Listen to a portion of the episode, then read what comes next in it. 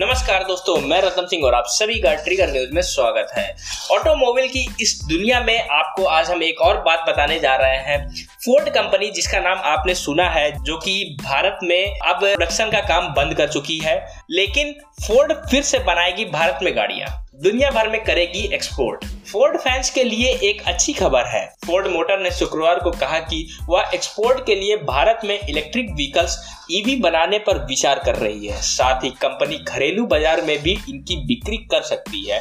कुछ महीने पहले ही अमेरिकी कार कंपनी फोर्ड ने भारत में कार बेचना और बनाना बंद करने का फैसला किया फोर्ड मोटर ने क्लीन फ्यूल व्हीकल्स के लिए 3.5 अरब डॉलर की स्कीम के तहत इंसेंटिव्स के कंपनी ने एक बयान में कहा है कि उसके प्रपोजल को सरकार की मंजूरी मिल गई है। फोर्ड के भारत में दो कार प्लांट हैं। कंपनी ने शुक्रवार को एक बयान में कहा कि वह भारत में अपने एक प्लांट को इलेक्ट्रिक व्हीकल मैन्युफैक्चरिंग के एक्सपोर्ट बेस के रूप में इस्तेमाल करने की संभावना पर विचार कर रहे जब फोर्ड इंडिया के प्रवक्ता से यह पूछा गया कि क्या कंपनी भारत में भी इलेक्ट्रिक कारें बेचने पर विचार कर सकती है तो उन्होंने कहा, अभी इस पर कोई अभी इस पर कोई विस्तृत विचार विमर्श नहीं हुआ है, लेकिन यह भविष्य में होने वाले विचार के दायरे से बाहर नहीं है। ऑटो मेकर ने इससे पहले कहा था कि उसका साल 2030 तक इलेक्ट्रिक व्हीकल और बैटरीज में 30 बिलियन इन्वेस्ट करने का प्लान है।